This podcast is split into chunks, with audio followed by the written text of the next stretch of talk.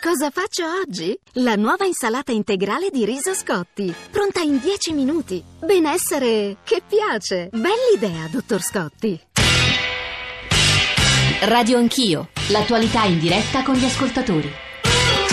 Sono le 9.34, stiamo cercando stamane da un lato di analizzare sulla base di, di, numeri un po' più meditati, anche se come ci ha detto Pier Giorgio Corbetta, soprattutto sui flussi, gli spostamenti tra un partito e l'altro e i gruppi sociali che hanno votato chi cosa ancora non abbiamo dati certi riflettere, dicevo, su dati eh, comunque un po' più stabili di quelli di ieri, ma poi anche analizzare con rappresentanti politici le conseguenze di questo voto, gli effetti di questo voto. È con noi Ernesto Carbone, segreteria nazionale del Partito Democratico, e abbiamo raggiunto anche Giovanni Totti, presidente della Regione Liguria, che ha avuto un ruolo, come sapete, di primissimo piano in Forza Italia. Stamane c'è una sua intervista al Corriere della Sera in cui dice una serie di cose che, sulle quali magari torneremo stamane a Radio Anch'io e lo metteremo come eh, Carbone a confronto poi con gli ascoltatori. Presidente Totti, benvenuto benvenuto, buongiorno.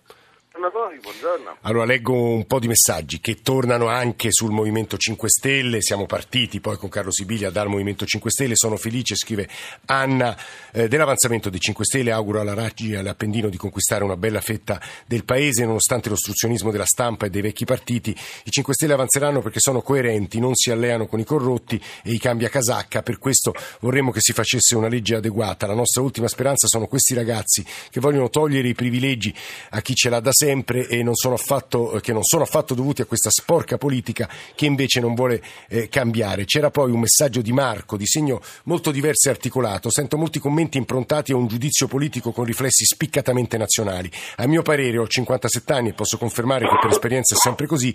I risultati delle amministrative sono una storia a parte perché le persone votano con uno sguardo quasi mai ideologico, ma con le tasche e spesso in contraddizione rispetto alle proprie idee politiche. Un interessantissimo esempio è accaduto nella mia città, Rimini, dove un movimento è nato da una grossa costola del PDL e si è alleato col sindaco uscente del PD, che ha fatto e sta facendo, a mio avviso, un, un ottimo lavoro. Questa alleanza ha permesso di far passare il sindaco al primo turno, di distruggere il campo grillino che pur avendo due pseudo candidati ha raccolto briciole, di far sparire completamente le forze retrograde dell'estrema sinistra e di inserire nel governo della città una forte, influente forza moderata dichiaratamente di centrodestra. Non conoscevo così nel dettaglio il caso di Rimini, di Rimini che è un laboratorio. C'è due ascoltatori eh, che vorrei che venissero ascoltati, ma non sarà così perché la radio è fatta così da Carbone e Toti. Roberto da Firenze e Matteo da eh, Calagonone. Roberto, buongiorno.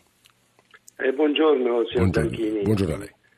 Complimenti alla trasmissione che io seguo quando posso, quasi tutti i giorni, perché ehm, riflette eh, degli aspetti veramente importanti della, della nostra. Eh, Roberto, nostra ci proviamo, vada, vada, pure con l'intervento, è generoso comunque. Vada. Eh, niente, io mi, mi, sono chiesto tutti questi toni trionfalistici, abbiamo vinto, abbiamo, siamo riusciti a tenere, eccetera.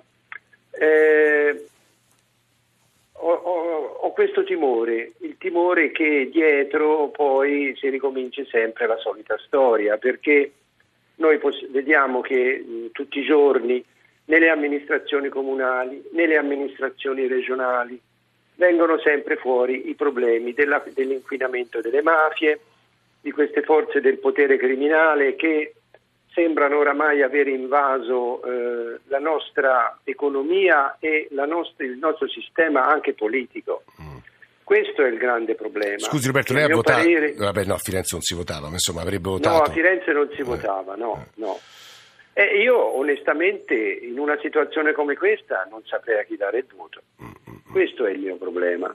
Ci sono molti cioè, ascoltatori che scrivono sul tema dell'astensione. Io insisto a dire che l'astensionismo non è stato tanto alto complessivamente, insomma, posso sbagliarmi, ma mi appoggio su pareri più autorevoli del mio e comunque magari è, un, è una riflessione che, sulla quale anche Carbone e Totti possono tornare. Matteo da Calagonone, buongiorno.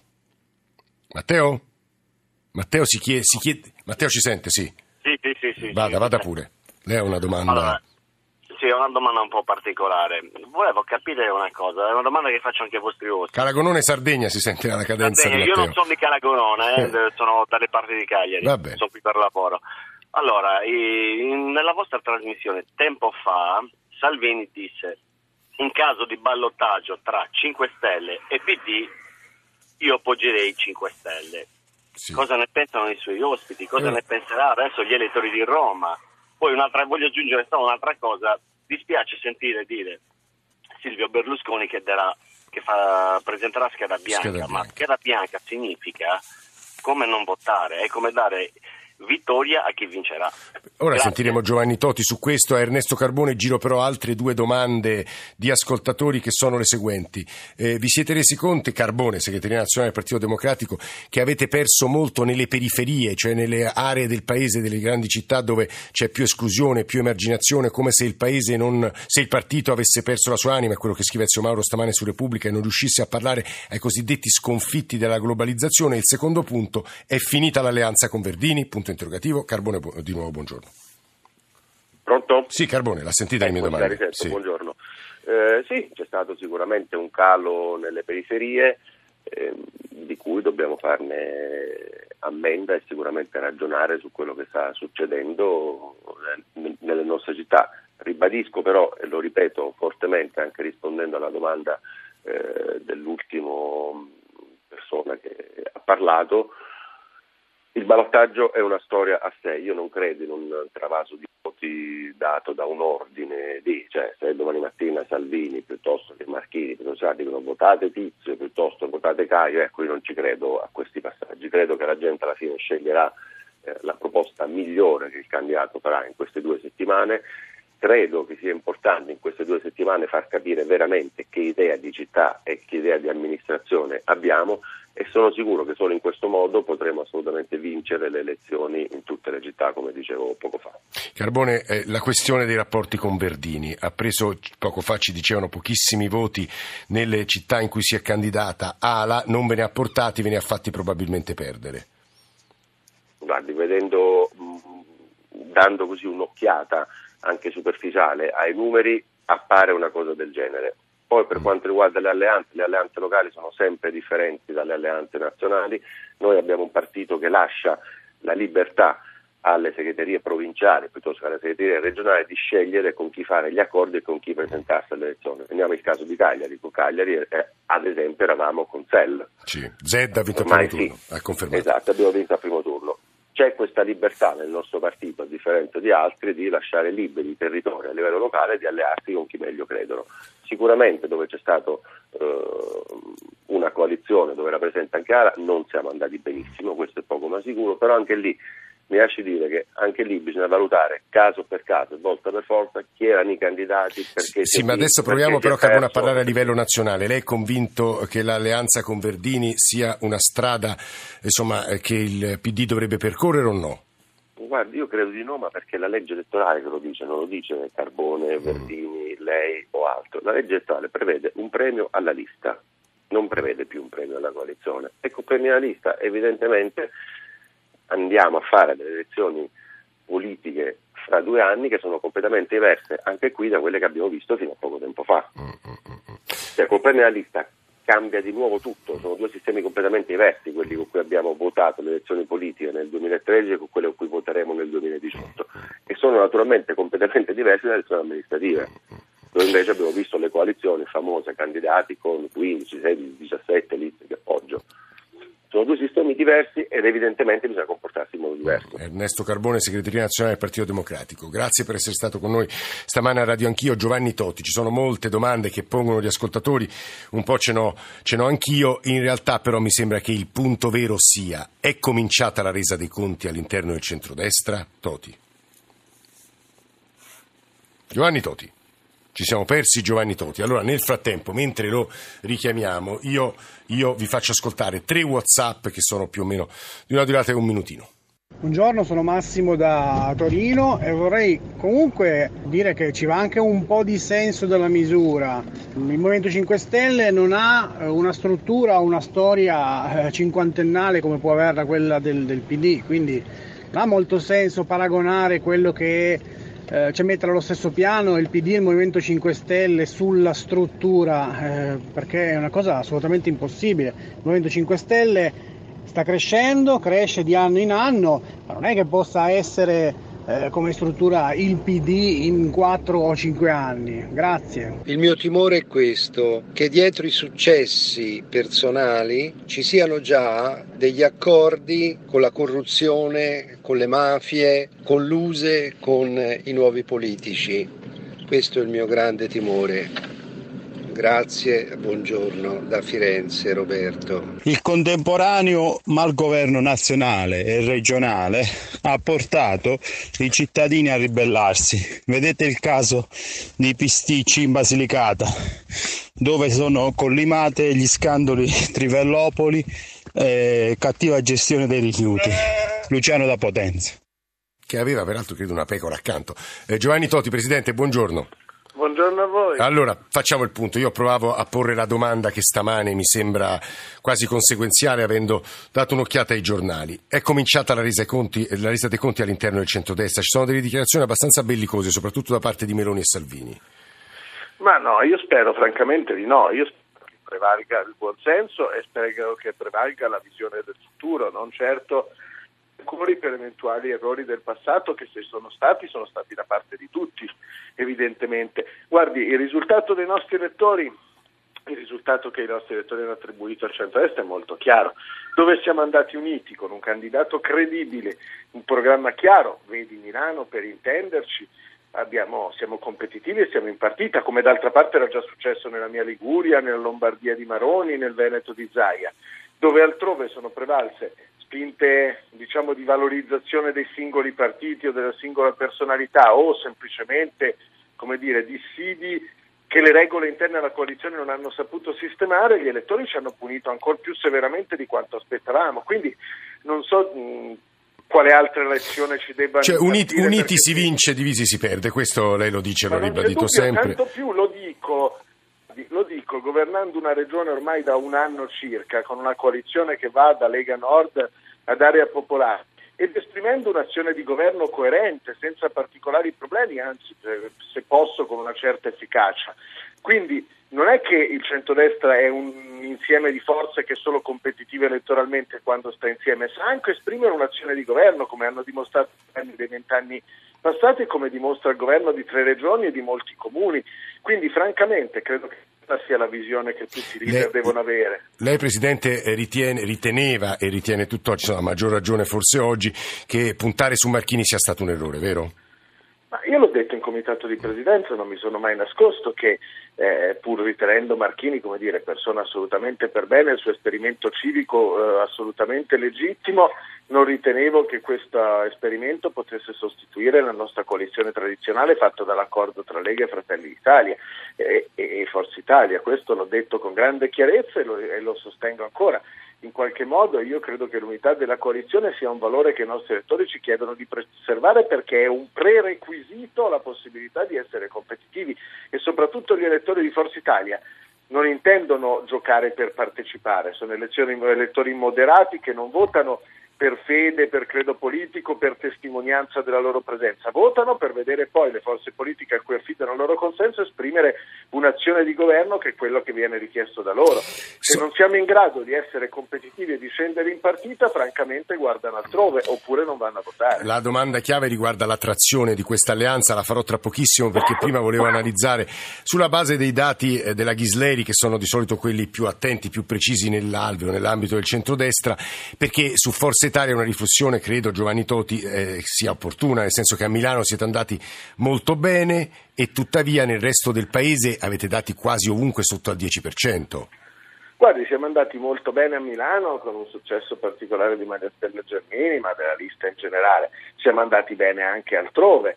Ci sono molte liste civiche che fanno riferimento a noi anche nella mia Liguria che sono andate bene, che sono oggi al ballottaggio come a Savona insieme agli amici della Lega e di Fratelli d'Italia ci sono dei buchi che certamente pongono degli interrogativi, ma eh, torniamo a quello che ho detto prima. Guardi caso, eh, i buchi neri sono soprattutto quello romano, dove i nostri elettori evidentemente non hanno ritenuto credibile e competitiva la coalizione in cui si presentavano, hanno punito non andando a votare o votando con un voto utile altrove. La, la, la soluzione e la risposta è sempre la stessa prima ancora di, di, un, di, qualsiasi altro requisito, gli elettori moderati vogliono sapere se noi siamo realmente un'alternativa di governo a Renzi. Nei programmi, certo, nella classe dirigente altrettanto, ma anche banalmente e brutalmente nei numeri, cioè se siamo in grado di fare gol o non siamo in grado di fare gol scendendo in campo. Lei conosce meglio di me, l'ho citati varie volte stamane i dati, complessivamente un paio di istituti di ricerca hanno provato a capire, messi assieme e scorporati dalle liste e quanto hanno preso il centrodestra, il centrodestra e il Movimento 5 Stelle, i risultati di queste comunali più o meno dovrebbero essere centrodestra 29,5, centrosinistra 34,3, Movimento 5 Stelle 21,4. Un'Italia tripolare, il vostro, la vostra area politica e questo è il punto decisivo. Farò tra pochissimo la domanda, ma aspetti Presidente Toti perché prima c'è Antonio da Napoli con una considerazione credo, credo eh, per Giovanni Toti stesso un po' amara. Eh, Antonio, buongiorno. Buongiorno, buongiorno a voi. Niente, volevo constatare che ormai Berlusconi, per conto mio, Berlusconi che un tempo era un riferimento ben preciso per un certo tipo di elettorato che rappresentava l'efficienza o voleva rappresentare l'efficienza, ma poi purtroppo ha presentato nelle sue liste persone molto spesso, troppo spesso, persone poco comandabili. Berlusconi secondo me ormai è eh, finito. Eh, poi volevo aggiungere una cosa, ormai è finito quindi non è, secondo me, eh, o il suo movimento, il suo partito cambia, cambia uh, pelle o altrimenti è chiuso il discorso. E poi la seconda cosa? No, niente, volevo... avevo, eh, allora, sua, il suo intervento, e devo dire anche altri messaggi che pongono eh, questioni sull'errore che è stato fatto a Roma, viene definita la sciagurata e sbagliata scelta di Berlusconi, le parole di Giorgia Meloni, sì, il comportamento e le scelte di Berlusconi su Roma sono state o dolose o poco lucide. E mi permette di girare a Giovanni Toti eh, una domanda secca che baso anche su quanto ci ha detto Giovanni Orsina, politologo, cioè l'Italia forse non è nemmeno tripolare, è quadripolare, perché ci sono due destre o due centri-destra una più moderata, una chiamiamola così lepenista. Il punto vero, Toti, lei dice uniti dobbiamo stare, eh, ma chi la deve guidare un'alleanza? Ma guardi, lo decideranno gli elettori chi lo deve guidare, lo guida il partito che ha un'attrazione maggiore, però vorrei anche ricordare che la destra italiana sia quella leghista, anzi a maggior ragione quella leghista e poi anche quella di Fratelli d'Italia, non ha affatto un'anima lepenista. Chi conosce un minimo la Francia sa perfettamente che quello che divide i gollisti dai lepenisti è la storia, la resistenza, eh. è, una, è, un mondo ideologico e un pantheon che non è assolutamente paragonabile a quello della destra italiana. Quanto riguarda Forza Italia, francamente il De Profundis per Berlusconi l'ho sentito molte volte in questi vent'anni, non mi pare che abbia avuto eh, grande successo. Dopodiché è altrettanto chiaro che Forza Italia sta e deve cambiare, nel senso che c'è un rinnovamento perenne del partito di cui per, peraltro dire, mi, mi, pregio, mi fregio di essere uno dei protagonisti. Io due anni fa facevo il giornalista come lei, oggi sono governatore della Liguria, quindi dire che in Forza Italia francamente non sta cambiando niente mi sembra, mi sembra eh, poco, poco, generoso dal punto di vista del percorso che stiamo facendo. Dopodiché il centrodestra è intorno al 29% dai calcoli che ha dato, i calcoli dei sondaggi ci davano come un potenziale tra il 29 appunto, e il 33 io credo che si sia pagato dove non siamo andati insieme la mancanza di competitività. Dobbiamo lavorare molto per il referendum perché gli elettori a ottobre a giudicare le riforme costituzionali ma andranno a giudicare anche l'operato del governo Renzi pure sulla base dell'esistenza o meno di una coalizione competitiva e Però, alternativa su cui Totti, scegliere. Facciamo un'ipotesi, referendum, al referendum votano i no, Renzi si dimette, a quel punto vabbè Mattarella deciderà il da farsi, ma insomma andiamo ad elezioni a breve, anche lì con un caos dal punto di vista delle leggi elettorali che, che poi eh, esploreremo quando ne parleremo, il centrodestra lì dovrà prendere, se, che lei vuole unito, una decisione sulla guida. Come la stabilirete la guida? Con delle primarie, Toti? Ma guardi, sa, chi, chiunque mi ascolti sa che non, non, lo strumento delle primarie che sarebbe meglio regolare per legge perché quelle che ho visto fare al PD sono francamente un poco deficitarie dal punto di vista della democrazia, non è uno strumento che mi trova eh, contrario, ma ci possono essere molti modi per scegliere una leadership di partito e una guida della coalizione. Come è noto, il Presidente Berlusconi purtroppo per noi non è candidabile per una sentenza e per una legge sciagurata, ma questo è il dato di fatto. Dovremo scegliere un campione che io mi auguro sia dell'area moderata di cui, di cui faccio parte, ma se l'area moderata dovesse essere soccombente sarei pronto con lealtà da poter... Anche a Salvini, anche a Salvini, a chi, ma io, mi, io, penso che l'area moderata, che ha sempre espresso la maggioranza di questo Paese, non abdicherà questo ruolo, quindi che siano gli amministratori dei partiti riuniti a conclave, che siano eh, le primarie regolate per legge se questo Parlamento è ancora in grado di fare una legge in questo senso, che sia un'altra formula che sceglieremo democraticamente tutti insieme, che i leader indicheranno le loro basi perché venga discussa, io penso che questa debba essere la formula e ritengo che in questo schema di gioco i moderati del centrodestra abbiano ancora qualche cosa da dire e non abbiano affatto abdicato all'idea di poter guidare la coalizione. Dopodiché eh, mi auguro che ci sia però una regola all'interno della coalizione, anzi un compendio di regole che ci evitino Roma, che ci evitino Torino. Cioè quando c'è un dissenso, quando c'è un dissidio all'interno della maggioranza ci devono essere gli strumenti per dirimerlo senza dividerci, come si fa esattamente in qualsiasi... Eh, quindi un voto a maggioranza e la minoranza si deve attenere a quel voto, no? Più o meno immagino cose, cose, di questo genere. C'è una mail che merita secondo me una sua riflessione perché ci rimanda a un tema vero in questo paese. Teresa ci scrive, forse non si è capito che le nuove generazioni in Italia non ragionano più con la logica destra-sinistra. Sono concetti che non rappresentano più la struttura politica e sociale del nostro paese. Tanta disaffezione nasce dalle impossibilità di sentirsi rappresentati da questo schema ormai obsoleto. Totti, come la pensa su questo punto? A, me, a mio avviso decisivo. Penso che il centrodestra debba fare un percorso anche dal punto di vista dei programmi, così come il centro-sinistra dovrebbe farlo a suo modo. Io a modo mio lo sto facendo governando una regione. Io penso che il percorso che fece Blair per uscire da un laburismo vecchio che ha fatto Cameron per far tornare i conservatori al governo di questo paese debba essere la stella polare di un percorso nostro. Il centrodestra non può essere solo quello di meno tasse e meno Stato, deve essere quello certo di meno tasse e meno Stato che sono le nostre stelle polari, ma deve avere un'attenzione all'ambiente. Io qua in Liguria ho ridotto il bollo, anzi l'ho cancellata, le auto ibride non inquinanti, deve essere quello che aiuta le start-up dei giovani, deve essere quello che ragiona di un welfare eh, sussidiario fatto, fatto dai, dalle famiglie e dai quartieri che sia eh, in qualche modo eh, sostenibile per i conti pubblici sempre più stretti, ma che non faccia perdere quello Stato sociale a cui l'Europa è abituata e non deve abdicare. Cioè noi abbiamo bisogno di costruire un centrodestra che guardi ai prossimi 50 anni con un compendio di programmi, di idee e di innovazione che ancora, eh, come dire, dal punto di vista della nostra elaborazione politica talvolta vede la luce, ma ancora un po' un po' latita. Dove stiamo governando, devo dire la verità, lo stiamo facendo, sia dal punto di vista del welfare, sia dell'aiuto alle imprese giovanili, sia dell'attenzione ambientale, sia della raccolta differenziata dei rifiuti, sia delle energie rinnovabili. Un centrodestra che coniughi sviluppo, ambiente, e tematiche sociali che sono sempre meno sostenibili dai conti pubblici ma che a cui non dobbiamo abdicare perché in un paese in crisi da otto anni le famiglie vanno aiutate, io credo sia il centrodestra del futuro. Se lei Toti è l'ultima cosa, poi ci sarebbero in realtà molte domande di ascoltatori su 5 Stelle, su PD, su centrodestra, se lei Toti fosse ancora il vertice del, eh, di Forza Italia, al ballottaggio laddove il centrodestra non concorre, che indicazioni di voto darebbe? No, io l'ho già detto ieri, guardi, io probabilmente farei che ha detto Berlusconi, Andrea votare perché è un segnato, mm. un segnale e, e, non è vero che andare a votare scheda bianca vuol dire votare, vuol dire andare a marcare legittimamente il proprio diritto dovere di esprimere la governance del paese ma non trovare un'offerta credibile per il mio futuro ed è quello che farei in questo momento.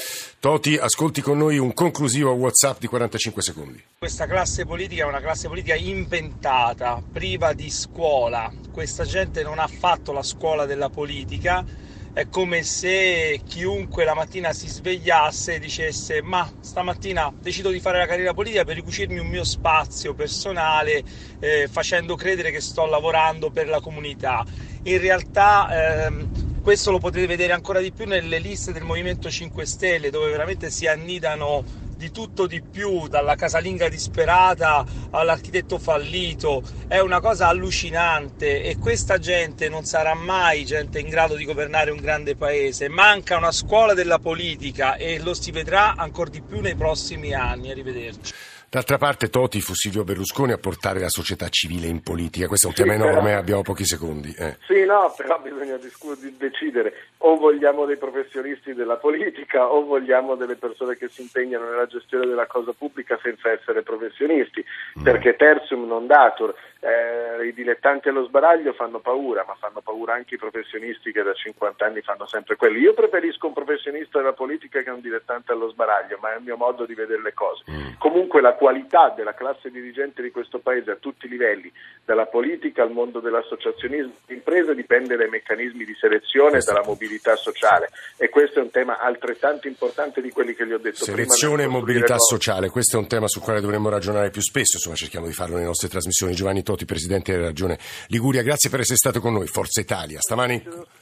Stamani in console c'erano Luciano Pecoraro e Vittorio Bulgherini e poi la redazione che ha costruito questa e tutte le trasmissioni di Radio Anch'io che ogni mattina ascoltate. Alessandro Forlani, Nicola Amadori, Valeria Volatile, Alberto Agnello, Alessandro Bonicatti, Valentina Gali, Cristian Manfredi in regia. Adesso c'è Radio 1, eh, c'è il giornale radio alle 10 ovviamente, poi Radio 1 Music Club, John Vignola, la Radio Ne Parla, Ilaria Soti se volete riascoltarci o estratti andate sul nostro sito, sul nostro profilo Facebook e scriveteci a Radio Anch'io, chiocciorai.it se volete comunicarci qualcosa ma fatelo anche attraverso Facebook. Ci risentiamo domattina più o meno alle otto e mezzo.